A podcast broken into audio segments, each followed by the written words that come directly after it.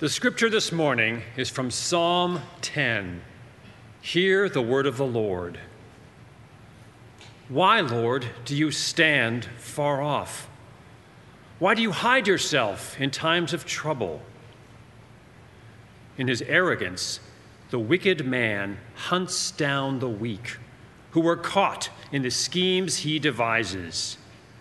He boasts about the cravings of his heart he blesses the greedy and reviles the Lord. In his pride, the wicked man does not seek him. In all his thoughts, there is no room for God. His ways are always prosperous. Your laws are rejected by him. He sneers at all his enemies. He says to himself, Nothing will ever shake me. He swears, No one will ever do me harm. His mouth is full of lies and threats. Trouble and evil are under his tongue. He lies in wait near the villages. From ambush, he murders the innocent. His eyes watch in secret for his victims. Like a lion in cover, he lies in wait. He lies in wait to catch the helpless.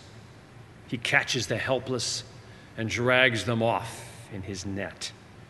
His victims are crushed, they collapse, they fall under his strength. He says to himself, God will never notice. He covers his face and never sees. Arise, Lord Lift up your hand, O God. Do not forget the helpless. Why does the wicked man revile God? Why does he say to himself, He won't call me to account? But you, God, see the trouble of the afflicted. You consider their grief and take it in hand.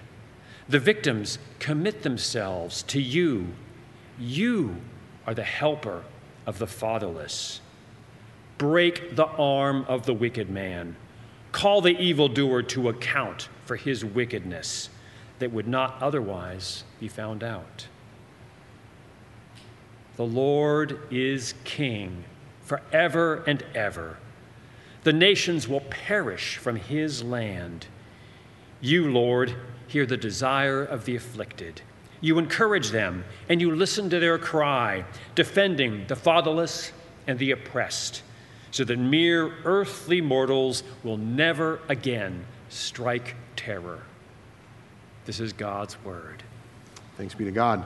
You know, one of the commentators in writing about this psalm says it's good that churches progress through Scripture because this would be one of those that we would be prone to skip because there's a lot that's going on here and it can seem uh, strong and harsh and things like that.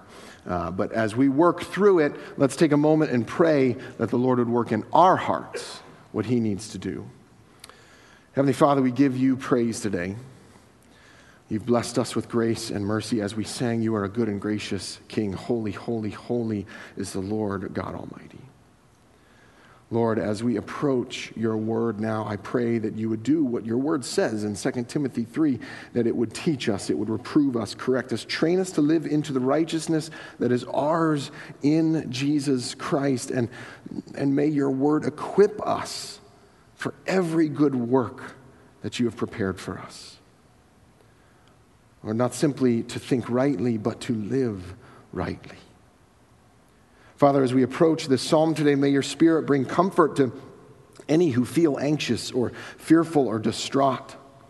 Lord, it can be so easy to lose sight of the, the big picture and by overcome by all that we see and experience around us. But in this moment, I pray you would bring strength to the hearts of those who are feeling silence from heaven.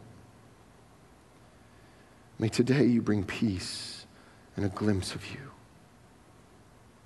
I pray all of this through the saving and powerful and holy name of Jesus. Amen. Back in 2006, I tried to sell my truck. If you've ever seen my truck, it's a little matchbox truck parked to a, what some would say, a real truck it looks small and tiny.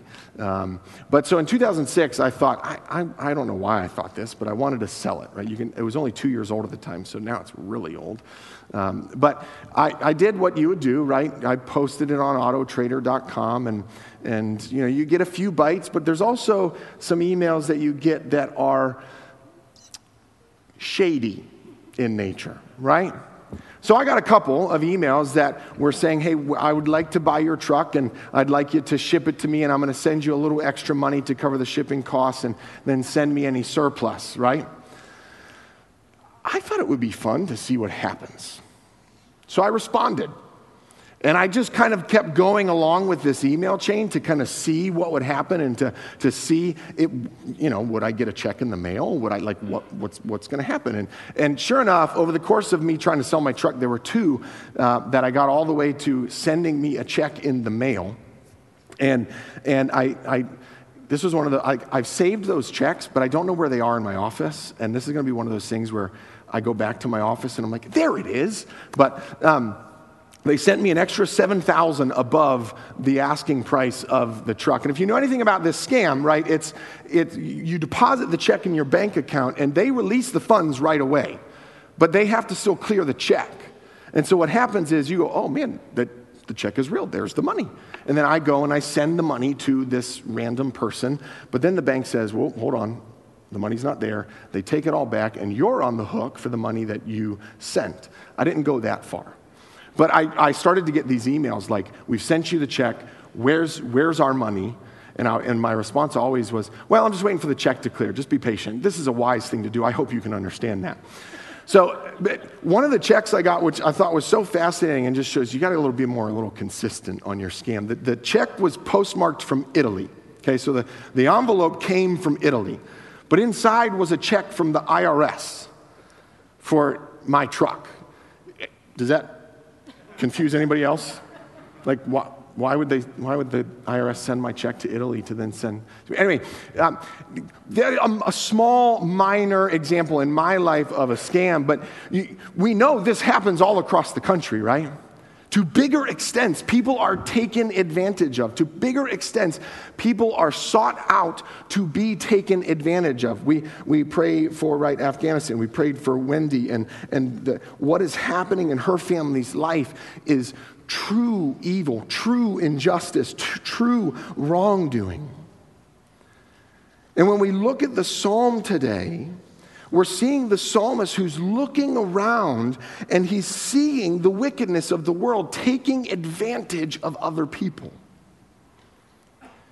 He's seeing true evil unfold, true injustices unfold, and he sees their arrogance in it, their pride in it, their, uh, their aggressiveness in it. And he leads off with a question that cuts to the core, that really is the question he leads off with that first verse Why, God? Why do you stand far off? Why do you hide yourselves in times of trouble? What a question. Why, God, when we see everything happening around us, where are you? What are you doing? This is as honest as it gets. This is a, a prayer of silence. This is a prayer of there, there is silence coming from heaven when I'm seeing the world fall apart around me. I've had a couple conversations recently and, and over the years where this question has been asked. Whether it's happening to the person individually or they're thinking about the world and what's unfolding in the guy. I, I, I pray and I pray about what's happening, but I don't hear him. I only experience silence from heaven. And I would encourage you, if, if you're there, if that's you, it's okay to ask that question. It's okay to express it. We see it here, we see it throughout the Psalms. And for those who might not be there, for those who, who aren't experiencing that, I encourage you to be patient and to sit with them. The key is in these silent times, in these moments of difficult seasons, the key that we see unfold in the saints of old over the centuries is that while they might not understand God, while we might not be able to comprehend where He is or what He's doing, The psalmists and the saints still deal with God. They still call to God. And that, I think, is being faithful in the midst of the silence. And I think our psalmist today is being faithful in the midst of what he's seeing and experiencing. So this is where our psalm begins. We can easily sit here, but I think you unfold the rest of the psalm, and I really have three points for you today. Verses 2 through 11 describe the wicked. He asks this question in 1, and then in 2 through 11, he begins to describe to God what he sees. He describes the, the actions and the behavior of the wicked. And then from there, verses 12 through 15, he calls God to action. He prays, God, do something. He calls God to action. And then finally, in the last three verses, 16 through 18, he recalls and reminds his confidence in who his God is. Now, as I just said, our psalmist is looking around and, and he's seeing the wickedness and he's seeing and describing the things that he sees. And, and the themes that he unpacks in the verses are their arrogance, their pride, their violence, their hateful speech, and their aggressiveness. Those are the themes that he's unpacking when he's describing the, the, the, the, people, the wickedness, the abusers, and so forth. He sees trouble upon trouble. He sees the wicked boasting upon themselves. Their cravings are a virtue to them, right? And it's all rooted in this idea that God doesn't really see it. It's rooted in the idea that if he does, he's going to forget it anyway, if he even exists. There's a, um, a, week and a half ago, there was, uh, I don't know if you heard about this, a, a homicide on I 77 in, in the, the toll lane, and somebody shot into another car and uh, killed the driver. And um, it, it, I don't, the, the driver didn't realize that 77 is covered in cameras. Like there's, they caught him because you can't drive that highway and not be seen. But that gets at the heart of what the psalmist is seeing, and he's crying out, saying, God, they're, they're saying that you're not watching, that you're not engaged, that you're not involved, that you don't see what is going on. And the wicked's word, it's God hasn't stopped us now. What's he going to do? Does this resonate you with you? As you look around the world, maybe our country, and you think, what is going on? It seems as though wickedness is everywhere. It seems as though, with cultural acceptance of identities and beliefs and things that run completely opposite to Scripture, God, what is going on? Where are you? Why are you not crushing the evil? Why are you not stopping the suffering? Why do you allow such things to continue? The psalmist is struggling with how God could let this continue. Maybe you are. But this is where the whole counsel of Scripture is so valuable and so helpful. Because in Paul's writing in Romans, we get a glimpse of God's motive in answering this question. The scripture gives us a fuller picture of maybe this is what God is doing. In Romans chapter 2, Paul writes about not drawing the wrong conclusions from God's silence, not drawing the wrong conclusions from his appearance of negligence. It's actually kindness and patience. He writes, Do you presume on the riches of his kindness and forbearance and patience, not knowing that God's kindness is meant to lead you to repentance? What a thought. God's patience is not negligence, it's kindness. Could our hearts be further from the heart of God when we declare God's judgment upon them out there sooner than He does? Could our hearts be further from God when we are impatient with the wickedness in the world while He is patient? Paul does say that wrath is stored up because of hard and unrepentant hearts, but it's His timing. It's not our timing. And when Jesus shows up, he, he directly points out that what we think the issue is, the external arrogance, the external things, he drives home and drives to the heart and says it's about the pride in here, it's about the arrogance in here. It's about not just the hateful speech, but the hateful thoughts. But the Pharisees missed it. And, and Jesus declares the tax collectors and the prostitutes closer to the kingdom of God than them. See, when, when approaching Psalm 10, we have a choice. We can see, we, the, the choice we have is only to see the description of the wicked out there or realize that's us too. If we don't do that, we don't, the, the, the, beauty of a promise like Paul writes in 2 Corinthians 5.21 doesn't carry the weight. For our own sake, he became sin who knew no sin so that we could have the righteousness of God. In the cross, we are paid for also. Again, my, my, my point is not that we can't discuss the culture, not that we can't discuss these things and, and talk about these things, and we need to, but I think it's good for us to regularly check our own hearts for our own pride, our own arrogance, our own contempt.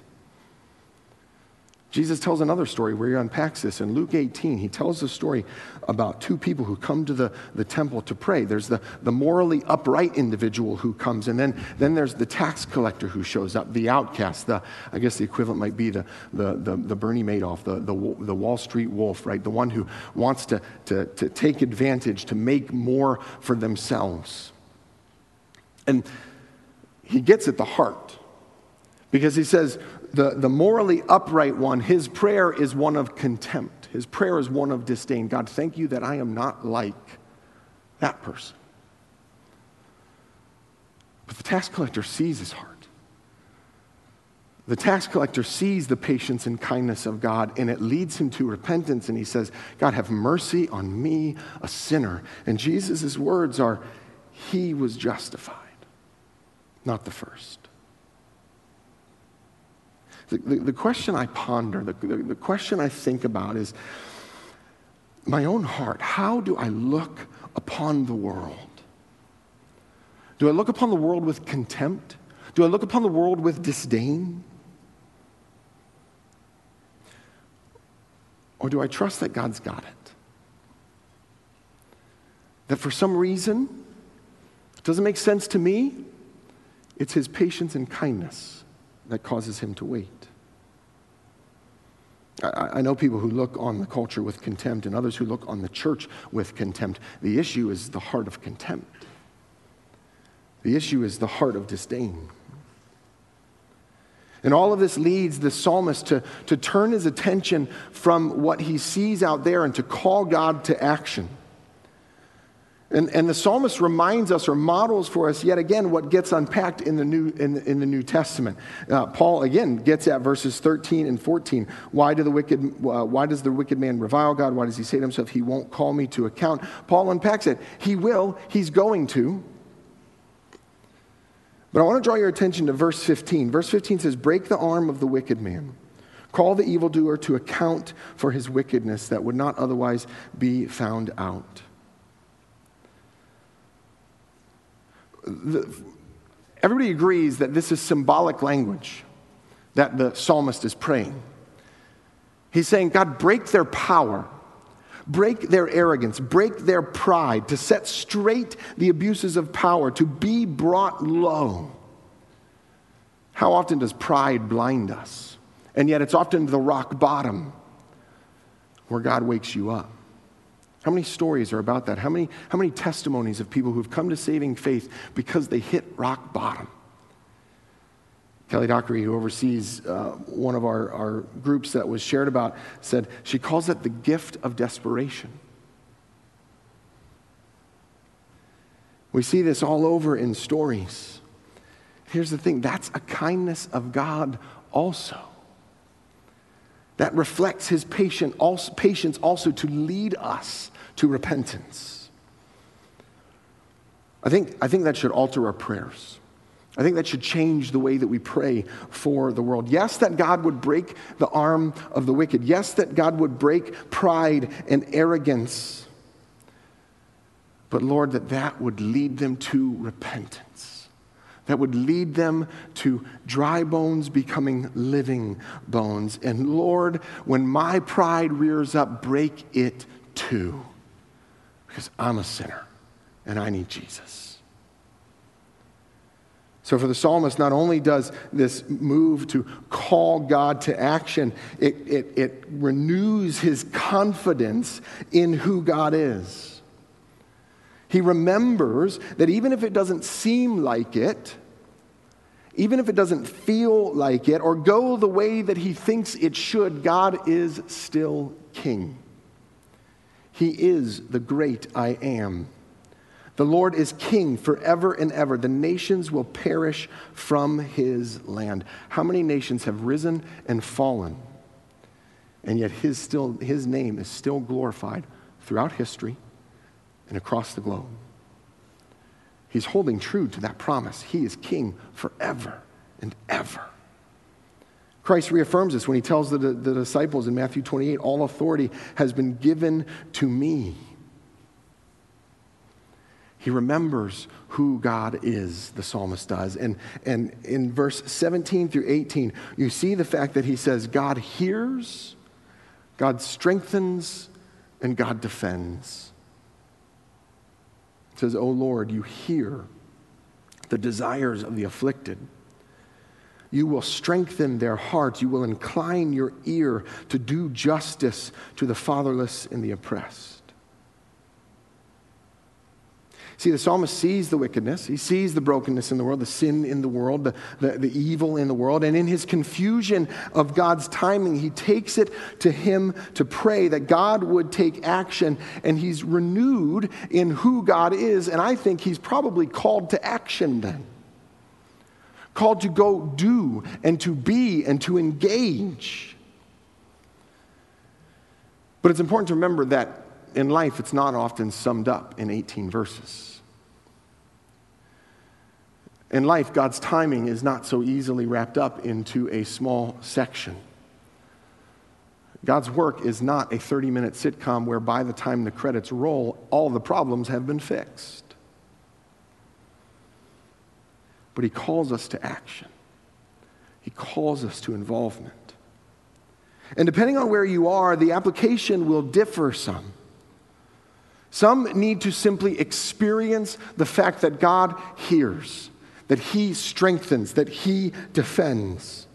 To be reminded of the promise that even when we don't see it, He is still King forever and ever.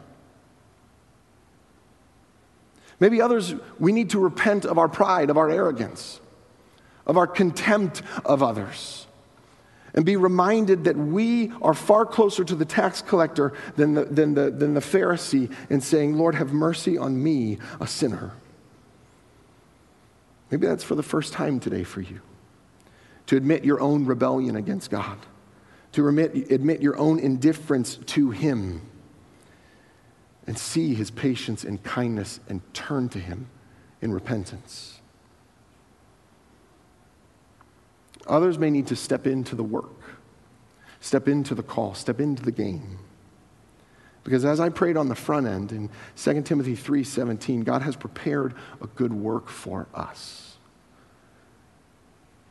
Paul says, "How will they believe? How will they know if someone is not sent?"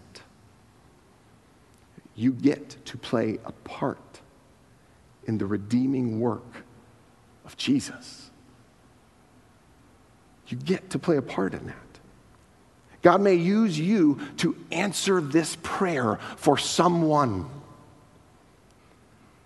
God may use you to hear, to strengthen, and to defend. Maybe you know the story of William Wilberforce, 18th century.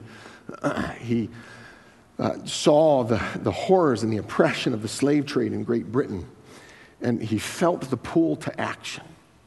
He prayed about it, yes, but he also did something and got involved. And it, he gave his first speech in Parliament in 1789, and it took 44 years for the slave trade to end in Great Britain. It was not fast, it was not quick. But he felt God's nudging to get in the game. Is God nudging you today to get out of comfortable armchair judgments and things and to get in the game of caring for those in need? To work alongside the work that God is doing. Brothers and sisters, God is not done yet. God is not done with you. God is not done with his church. God is not done with the world. And you and I have the gift and the privilege to pray for repentance, to be involved in the work that He's doing. Let's pray. Heavenly Father, thank you. Thank you that you would not leave me to my pride, to my arrogance, to my thinking I've got it all together and you need me on your team. You don't.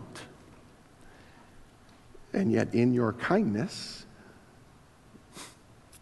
you would welcome me to be a part of your team. Thank you. Lord, we know it is solely by the work of your Son that we can do that. So I pray, Lord, I pray for our world. I pray for our church. I pray for your church scattered across this globe. That we would see dry bones become living again, that we would see hearts brought out of darkness into the marvelous light, and we would see the call upon us to be involved in that work. Where one day our faith shall be made sight, and we will join with the saints and angels singing how great our God is. In your name we pray. Amen.